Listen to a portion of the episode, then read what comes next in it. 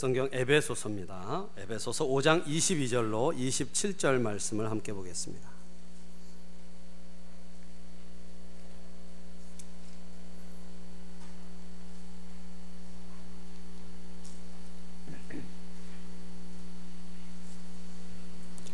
신약 성경 315페이지입니다. 에베소서 5장 22절로 27절 말씀 우리 22절로 27절까지 교독하겠습니다. 아내들이여 자기 남편에게 복종하기를 죽게 하듯 하라.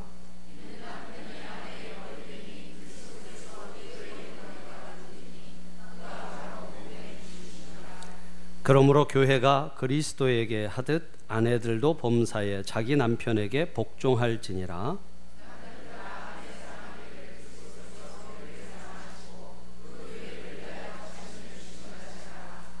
이는 곧 물로 씻어 말씀으로 깨끗하게 하사 거룩하게 하시고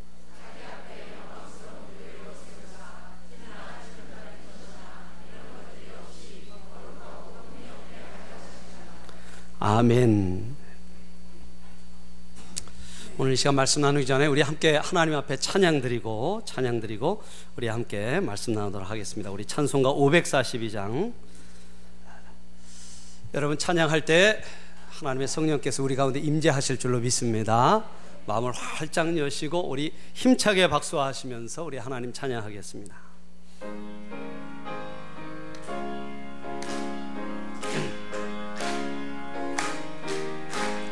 구주 예수 의지하 심히 기쁜 일일세 영생 허락 받았으니 의심아 예수 예수 예수 예수 믿는 것은 받은 증거만 도다. 예수 예수 귀한 예수 믿음도 구주 예수 의지함이 의지함이 심히 기쁜 일일세 주를 믿는 나의 마음 그의 피에 적시네 예수 예수 믿는 것은 받은 증거만 도다.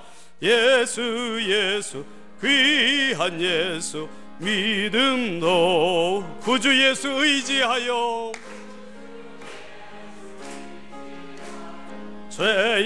벗어보 안위 받고 영생함을 영생함을 주께 모두 얻어 예수 예수. 믿는 것은 받은 증거만 도다 예수 예수 귀한 예수 믿음 더욱 주소서 고주 예수 의지하 구원함을로 영원 무궁진하도록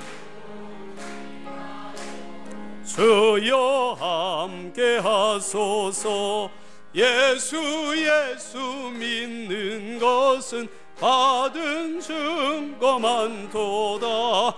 예수 예수 귀한 예수 믿음도 한 번 더 예수 예수 예수 예수 믿는 것은 받은 증거만 도다.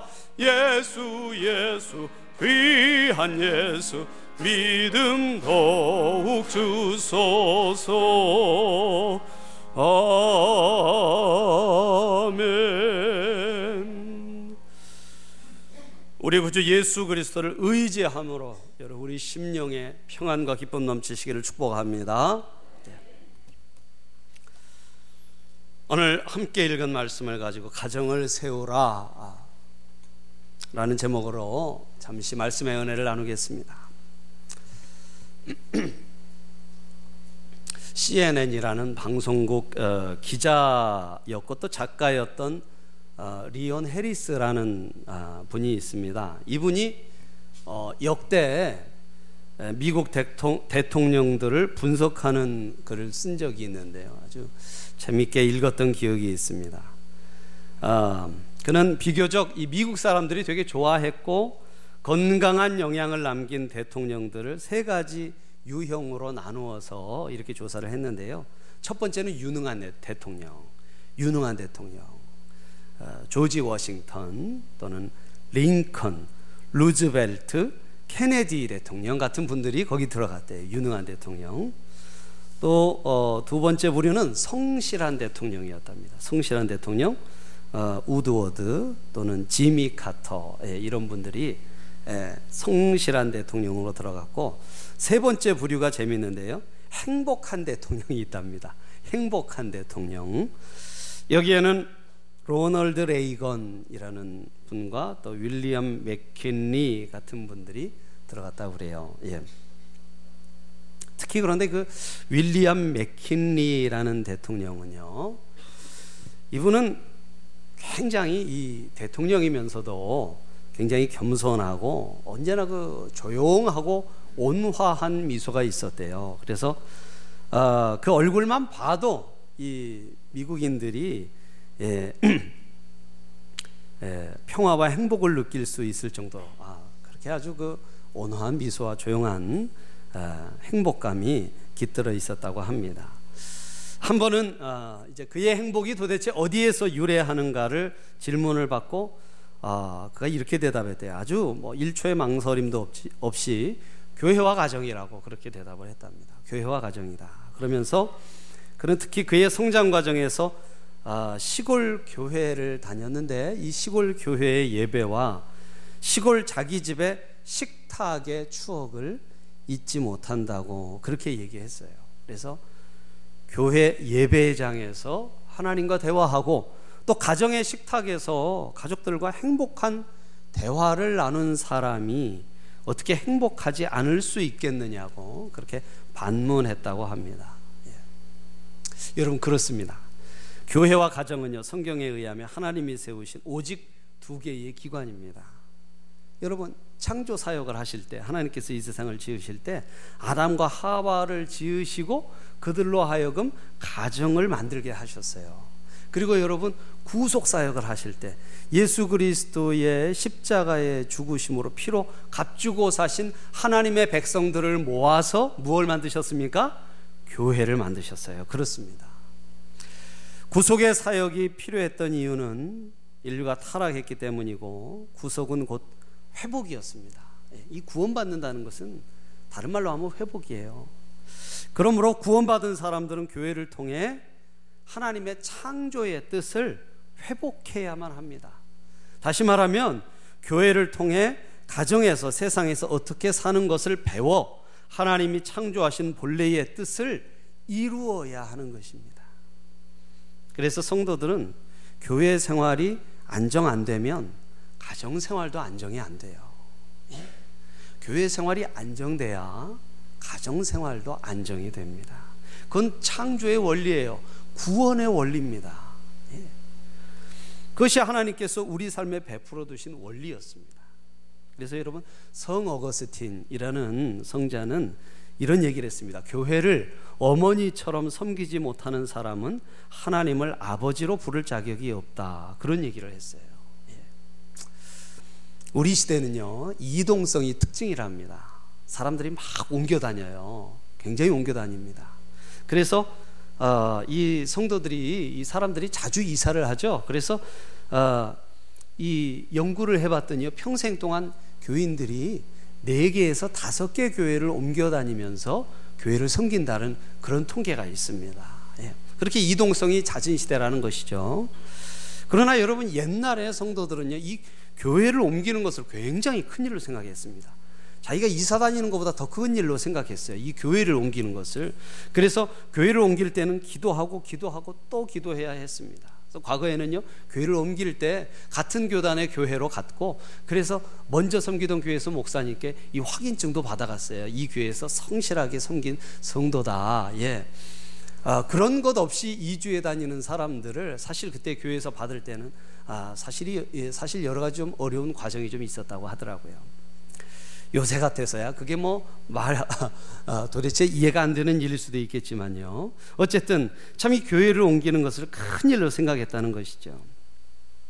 여러분 저는 지금도 아, 한 교회에서 평생을 섬기다가 하늘나라 갈 수 있다면 그것이 정말 얼마나 아름다운 일일까라고 생각합니다. 왜냐하면 안정된 교회 생활이 바로 가정 생활의 행복과 직결되기 때문에 그렇습니다. 여러분 오늘 본문에도 보면 남편의 아내 사랑하는 방법을 그리스도가 교회를 섬기는 그 모델에서 배워야 한다고 그렇게 가르치고 있지 않습니까? 그렇죠. 예. 그래서 주님 사랑의 궁극적인 목적이 주의 신부인 우리가 주 앞에 영광스럽고 거룩한 교회로 세워지는 것이었던 것처럼 남편들도 아내를 영광스럽고 거룩하게 세워야 한다고 그렇게 말합니다. 그러니까 여러분 가정 생활의 모델을 교회 생활에서 찾는 거예요. 교회 생활에서의 모델을 가정에서 찾고 예. 가정과 교회는 뗄래야 뗄 수가 없습니다. 그렇습니다. 교회와 가정의 궁극적인 존재 목적이 결국은요 하나님이 세우신 복되고 거룩한 공동체를 세우는 것입니다. 예. 그러면 여러분 좀 더 구체적으로 가정을 어떻게 풍성하고 아름답게 세워갈 수 있을까요? 예.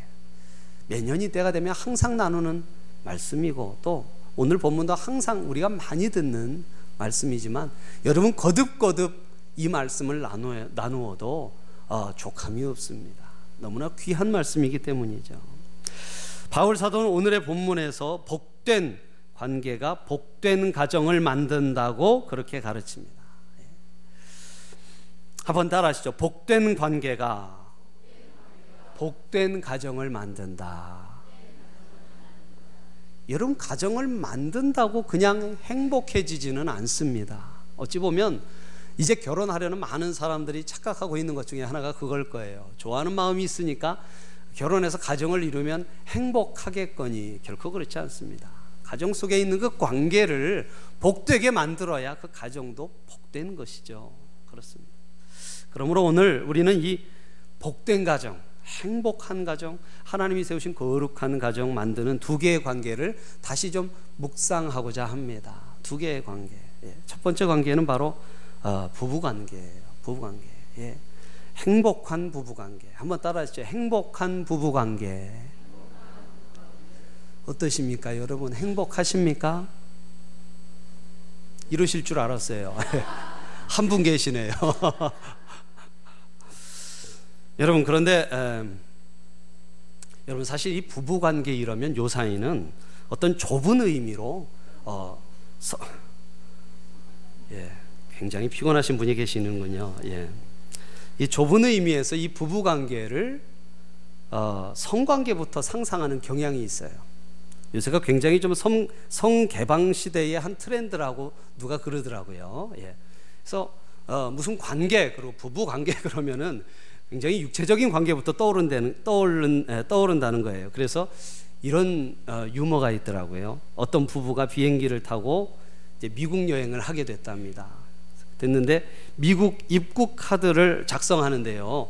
물론 영어로 돼 있잖아요. 그죠? 그래서 거기 예, 네임 그렇게 돼 있잖아요. 그죠? 이름 쓰라고. 그래서 이름을 하, 고민해서 그냥 영어로 대충 쓰고.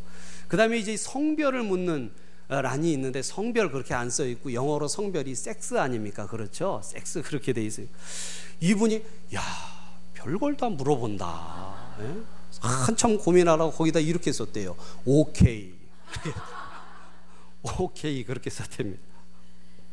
그리고 이제 가족 몇 명과 함께 왔느냐 그래서 이제 거기다 한 명 그렇게 쓰고 그리고 그 옆에 relationship 그렇게 돼 있더래. relationship. 이게 관계를 묻는 거잖아요. 그러니까 그 가족과 어떤 관계냐. 근데 이분이 그걸 또 한참 묵상을 하다가 모든 영어 실력을 자기가 총동원해 가지고 거기다 이렇게 썼대요. once a week. 일주일에 한 번. 그렇게 딱 돼요.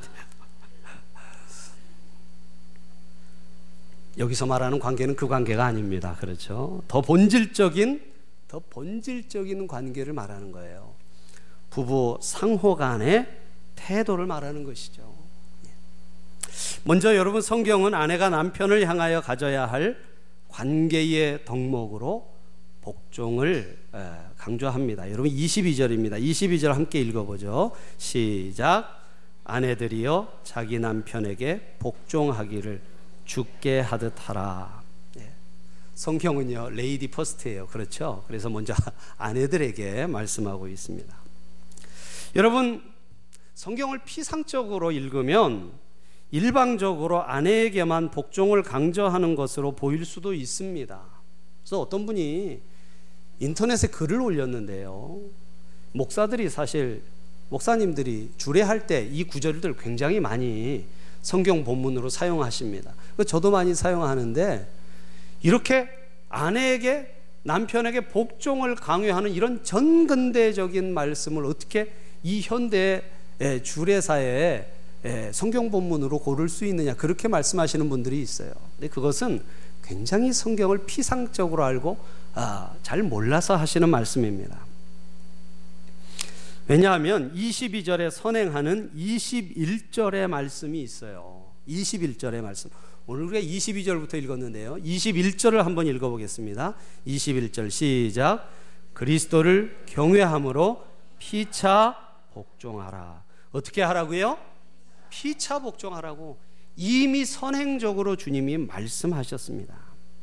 복종은 부부 상호 간에 모두가 필요한 것임을 전제하셨어요. 그렇죠. 그러나 남녀의 성 차이를 아시는 주님께서 아내 편에서 좀 더 노력할 필요가 있는 것이 복종이라고 가르친 것입니다. 예, 왜일까요? 왜 아내 편에서 좀 더 순종하고 복종해야 한다고 가르치셨을까요? 23절에 보면 그렇게 할 이유가 남편이 아내의 머리가 되기 때문이라고 그렇게 말씀했어요. 예. 그러니까 남편을 머리 되게 하는 것이 바로 아내의 책임이라는 거예요. 남편이 머리 되게 하는 것. 그게 복종의 의미입니다. 여러분 믿으시면 아멘 하시기 바랍니다. 그러니까 남편을 머리 되게 하는 것이 아내의 책임이고 머리는 머리가 된다는 것은 리더십을 뜻하는 거예요. 리더십. 하나님은 남녀를 동등하게 지어 주셨습니다. 그러나 여전히 가정의 리더십을 남편에게 기대하신다는 의미예요. 예, 가정의 리더십을.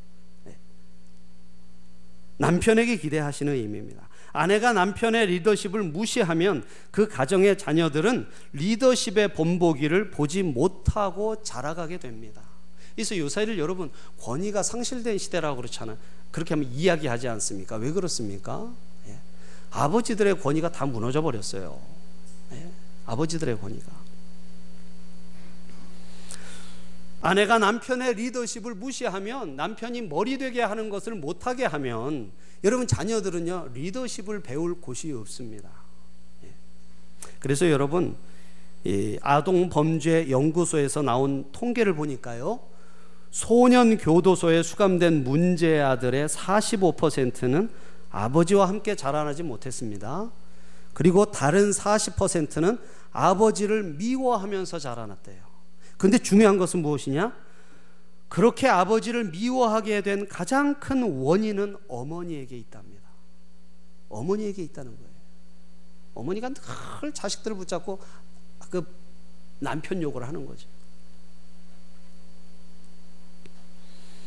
가정을 건강하게 세우려면 어머니가 아버지를 세워주셔야 합니다. 그것이 바로 복종의 의미예요. 그래서 여러분 유진 피터슨이라는 분이 이 신약 성경을 우리가 좀 더 알아듣기 쉽게 이렇게 풀어서 신약 성경을 메시지라는 제목으로 책을 냈는데 거기에 이 부분을 이렇게 번역합니다. 아내 여러분, 그리스도를 지지하는 것처럼 남편을 이해하고 지지해 주십시오. 지지해 주십시오. 할렐루야. 예. 오늘 아내들만 할렐루야.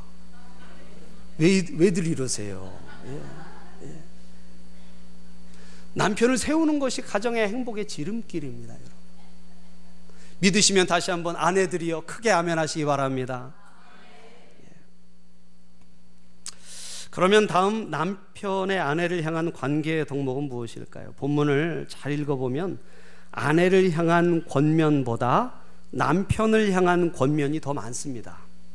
그렇죠? 여러분 잘 보시면 아내들을 향한 권면은 22절부터 24절까지 24절까지입니다. 그러니까 세 절이에요. 세 절.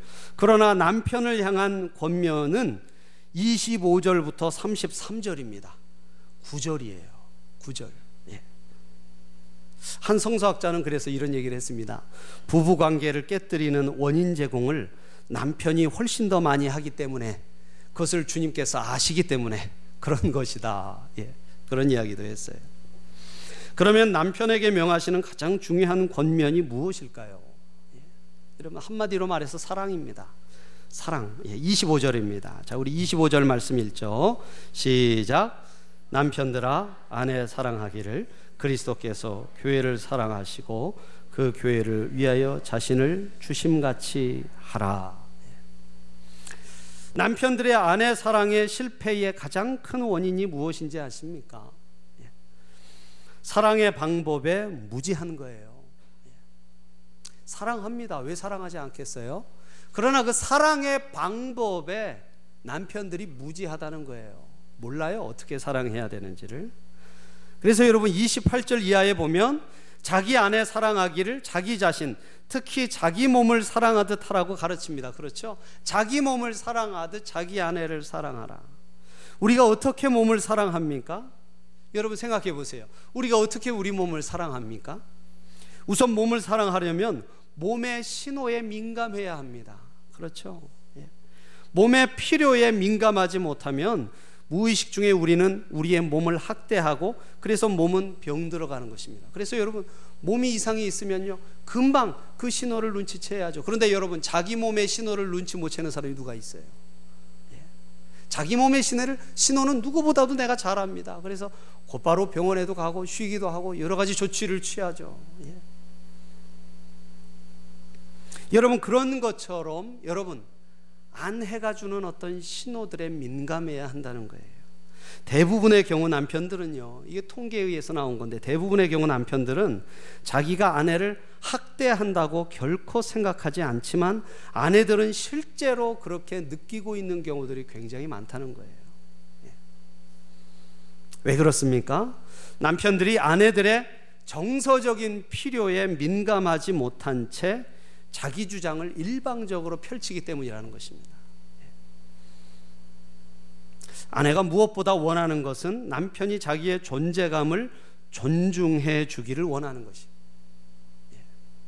그래서 여러분 요새 이제 5월이라고 가정에 관한 프로그램들을 많이 하더라고요. 그래서 제가 아침에도 좀 TV를 보고 저녁에도 뭐 어, 부부관계란 무엇인가 가정이란 무엇인가 이런 특집들을 몇 편 봤는데요. 여러분 거기 공통적으로 보면 부인이 화가 나서 남편이랑 말 안 하는 가정들이 많더라고요. 대화를 안 해요. 근데 대화는 가장 큰 이유가 나중에 이제 이 전문가들이 와서 서로 대화하게 하고 상담을 하는데요. 아내들이 제일 많이 소리치는 게 그거예요. 왜 무시하냐고. 왜 나를 알아주지 않냐고. 나의 가사노동과 자녀를 키우는 이 모든 일들이 당신이 밖에 나와서 돈 버는 것만큼 아니 그 이상으로 힘든 거라는 걸 좀 인정해주고 알아달라는 것이죠. 그걸 무시당할 때 아내들은 못 견딘다는 것입니다. 존재감을 존중해 주기를 원한다는 것이죠. 그것이 바로 아내의 사랑의 본질이라는 것입니다. 그렇게 함으로 부부는 서로를 세워주고 서로를 세워주고 그때 비로소 건강한 가정, 행복한 가정, 하나님이 세우신 거룩한 가정 세워진다는 거예요. 할렐루야, 할렐루야. 여러분 서로를 세워주시기를 축복합니다. 그렇습니다. 아내는 남편을 이해하고 지지해 주십시오. 머리가 되게 해 주세요. 그 권위를 인정해 주세요. 그리고 남편들은 아내를 민감하게 사랑해 주십시오. 아내의 정서적인 필요를 살피면서 사랑해 주셔서 여러분 그렇게 가정을 가정을 든든하고 아름답게 세워갈 수 있기를 축복합니다. 두 번째 관계는요 부모와 자녀 관계예요. 예. 한번 따라하시죠. 행복한 부모 자녀 관계.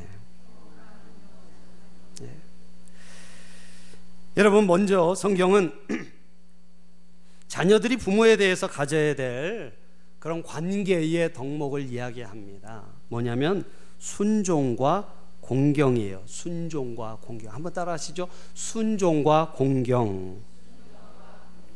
여러분 이 두 단어는 좀 다릅니다. 같은 것 같지만 순종은요 어렸을 때 자녀들이 어렸을 때 할 수 있는 일이고 공경은 자녀들이 좀 더 성숙했을 때 할 수 있는 것입니다. 그렇죠. 예. 순종이 외적인 상태라면 공경은 내적 상태입니다. 공경은 부모의 은혜를 깨달은 자녀들이 적극적으로 부모를 존중하고 부모를 마음으로부터 기쁘게 해드리는 태도라고 그렇게 말할 수 있어요. 예. 여러분 사실 이 공경을 자녀들에게 많이 기대하지만 사실 기대하기 어려운 경우들도 있습니다. 예. 바울은 본문에서 자녀들이 부모에게 순종하고 공경해야 할 이유를 두 가지로 우리에게 말씀해요. 예. 하나는 자연법이고 하나는 하나님의 법 때문이라는 것입니다. 여러분 우리가 5장을 읽었는데 6장으로 가서 6장 1절을 한번 보겠습니다. 6장 1절.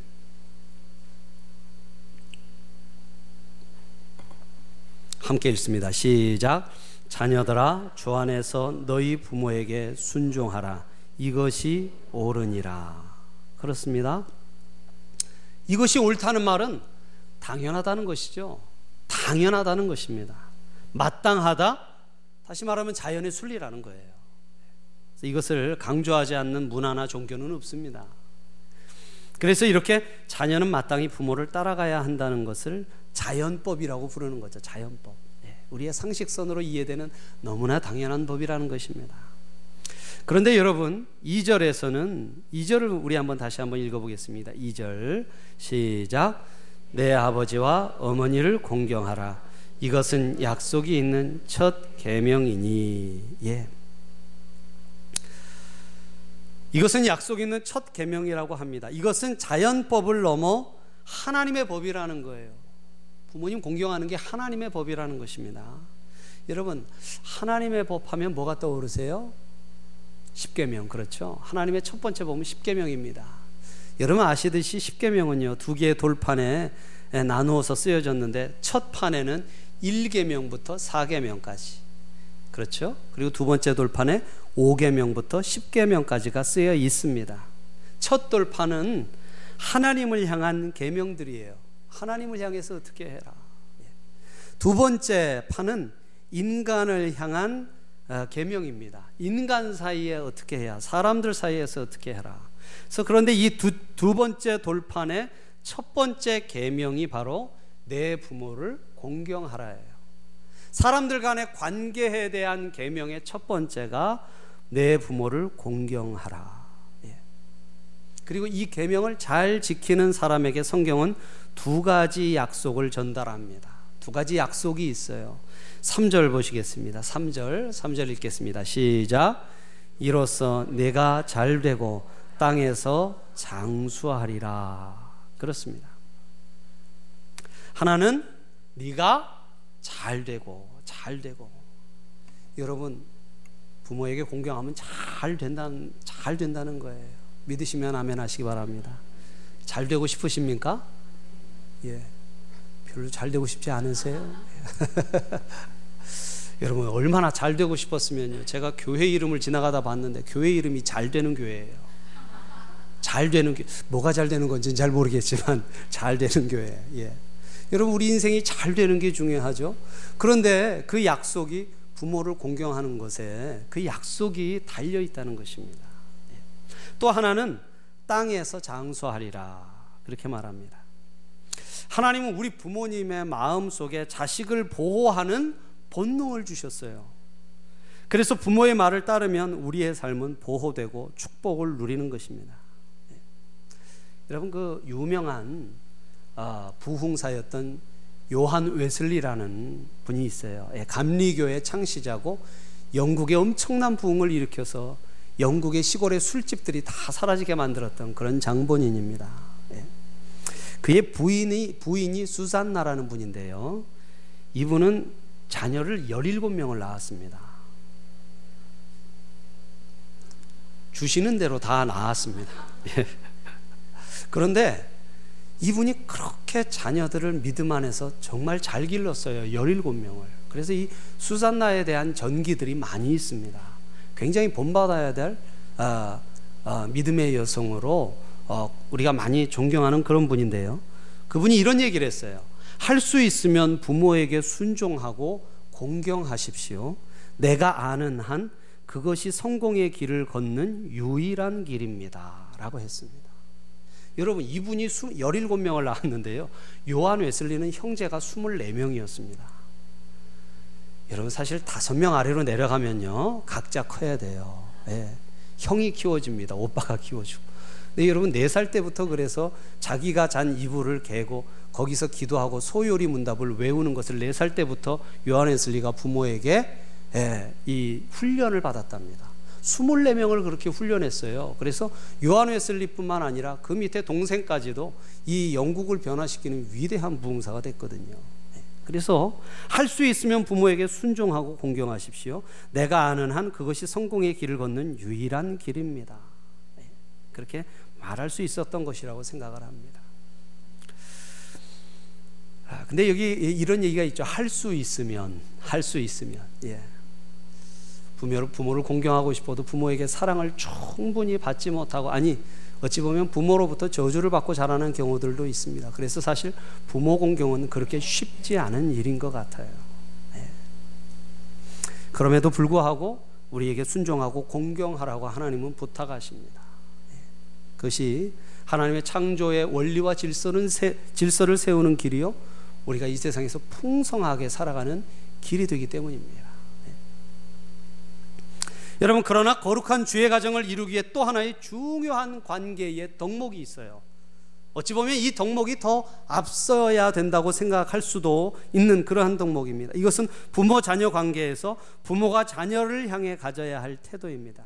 그것이 여러분 6장 4절이에요. 6장 4절 읽겠습니다. 6장 4절 시작 또 아비들아 너희 자녀를 노엽게 하지 말고 오직 주의 교훈과 훈계로 양육하라. 여러분 여기서 교훈이 예방적인 행위를 말하는 그런 단어라면 훈계는 치료적인 언어를 가르치는 말입니다. 예, 그러니까 예방하고 치유하라는 것이죠. 예방하고 자녀가 넘어지지 않고 어, 실족하지 않도록 예방하고 그리고 그 마음과 몸을 다쳤을 때 치유하라는 것입니다. 자녀들의 행위와 말이 주의 뜻에 합당하도록 양육해야 한다는 말입니다. 그리고 그리스도인 부모 또한 주님이 기뻐하시는 행위와 말을 통해서 자녀들을 가르쳐야 합니다. 예. 어떻게 부모가 자녀들을 주님이 기뻐하시는 행위로 가르쳐야 합니까? 예. 여러분, 부모가 모범을 보이는 것입니다. 부모가 모범을 보이는 것이죠. 여러분, 사실 이 예, 너무나 당연한 말인데요. 너무나 뻔한 말 같지만 그러나 너무나 핵심적인 말이고 너무나 필요한 말이에요. 부모가 모범을 보여야 합니다. 삶으로. 여러분 자녀 교육은요. 결코 부모의 잔소리나 분노로 되지 않습니다. 예.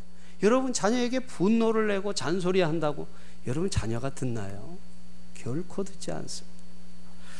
성경은 분노는 결코 하나님의 의를 이루지 못한다고 가르칩니다. 그래서 야고보서 1장 20절에 이렇게 말씀하죠.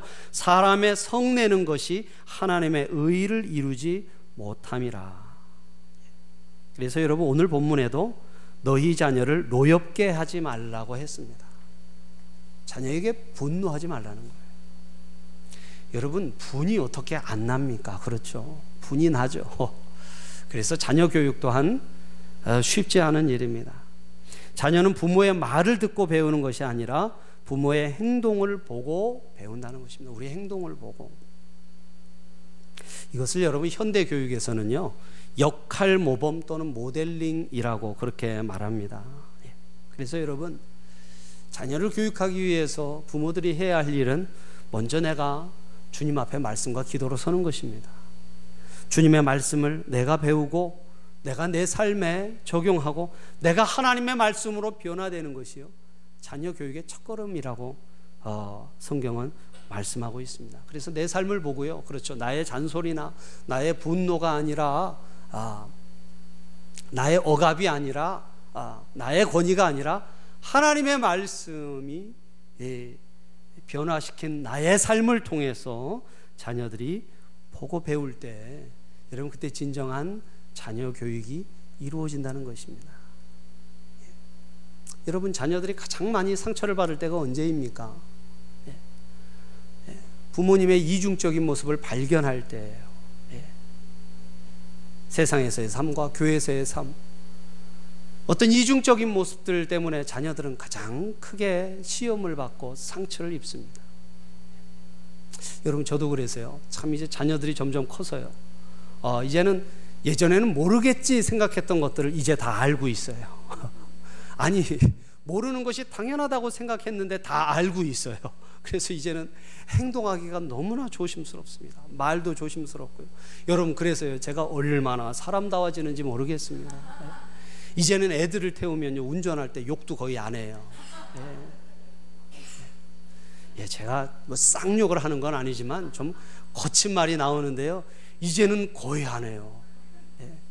그래서 며칠 전에도 운전하다가 누가 확 끼어들어서 그 유명한 아주마께서 그냥 확 끼어드셔가지고 분노가 확 일어날 뻔했는데 입으로 안 나오더라고요. 그래서 제가 하나님께 감사합니다 그랬어요. 감사합니다. 아 자녀들 때문에 제가 사람 되어가는군요. 하나님 감사합니다. 여러분들 너무나 중요한 일입니다. 자녀들은 그걸 보고 배워요. 네. 이제 언젠가 저희 자녀들도 이 자리에 앉아서 예배를 드릴 것 아닙니까? 아니요, 벌써 이제 한시 예배 드립니다. 저희 두 아들이 한시 예배 드리라고 엄마가 그래서 맨 앞에 앉아 있어요. 예.